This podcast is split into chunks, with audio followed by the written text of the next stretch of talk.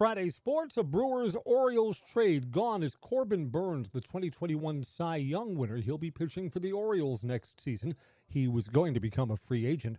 The Brewers get a shortstop and a left handed pitcher. In exchange, they get Joey Ortiz and DL Hall, plus a draft pick in April. College basketball, the Badgers fell in overtime. They're now 16 and 5, losing to Nebraska on the road 80 to 72. Tough opponent on Sunday as the Badgers host number two Purdue. The Badgers are still in first place in the Big Ten.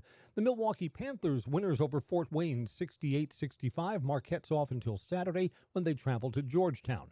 Packers general manager Brian Gutekunst told the media that the team plans to hold contract talks with Jordan Love looking for a long term extension. He says it's important to have stability at the quarterback position.